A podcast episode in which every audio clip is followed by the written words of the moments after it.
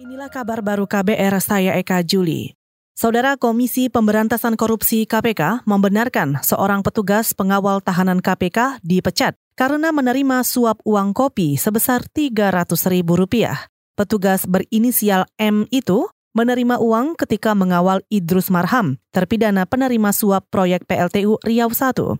Wakil Ketua KPK Laude M. Syarif mengatakan, pekawal itu dipecat karena melanggar peraturan kode etik KPK. Uh, karena kita liatin, uh, kita belum sempat panggil si pemberinya itu, tetapi uh, dua hari lalu sudah ditanyain, betul Pak, dipakai untuk apa? Beli kopi. ya, jadi kalau lihat videonya agak jelas di pinggir ambil, saya lihat setelah itu uh, dia pergi, uh, Pak Idus masih makan, dan keluarganya dia agak pergi, mungkin dia beli kopi katanya. Mungkin dengan uang itu salah dia beli kopi. Itu tadi Wakil Ketua KPK Laude M. Syarif.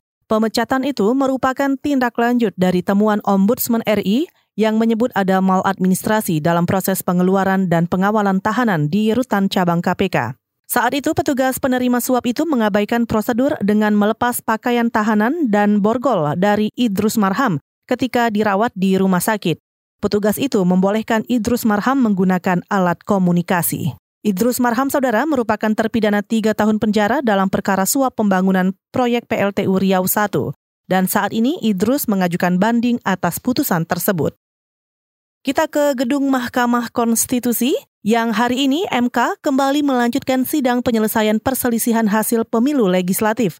Untuk mengetahui perkembangan terkini, kita temui reporter KBR Wahyu Setiawan dari gedung MK Jakarta. Wahyu silakan. Baik, hari ini ada 53 perkara perselisihan hasil pemilu atau PHPU Pileg yang menjalani sidang di Mahkamah Konstitusi.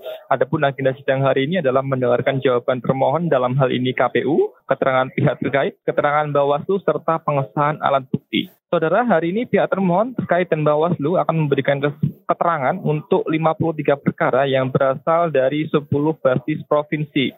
10 provinsi tersebut di antaranya Sumatera Utara, Gorontalo, Daerah Istimewa Yogyakarta, Sumatera Barat, Kalimantan Selatan, Kepulauan Riau, Sulawesi Tenggara, Kalimantan Tengah, Bali, dan Papua Barat.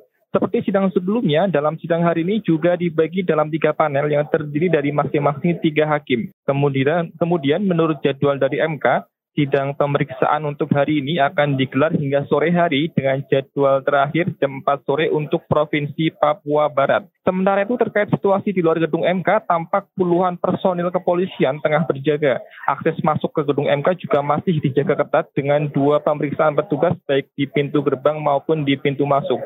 Kemudian untuk arus lalu lintas tidak ada pengalihan atau penutupan jalan protokol di depan MK. Demikian dari Gedung MK, Wahyu Setiawan melaporkan langsung untuk KBR. Dari gedung MK kita ke lantai Bursa Efek Indonesia.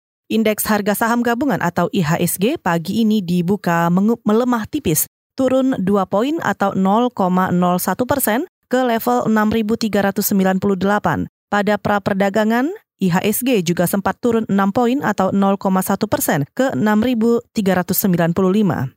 Lantai bursa diperkirakan masih dalam kondisi menunggu pengumuman suku bunga acuan dari Bank Indonesia. Penurunan juga terjadi di sejumlah negara di Asia, seperti indeks Nikkei Jepang dan indeks Hang Seng. Sedangkan indeks komposit Shanghai dan Straits Times dibuka menguat. Sementara ini nilai, tukar dolar Amerika Serikat terhadap rupiah pagi ini menguat ke level 13.945. Angka ini lebih tinggi dibanding posisi pada penutupan kemarin yang berada di level 13.927. Saudara demikian kabar baru, saya Eka Juli.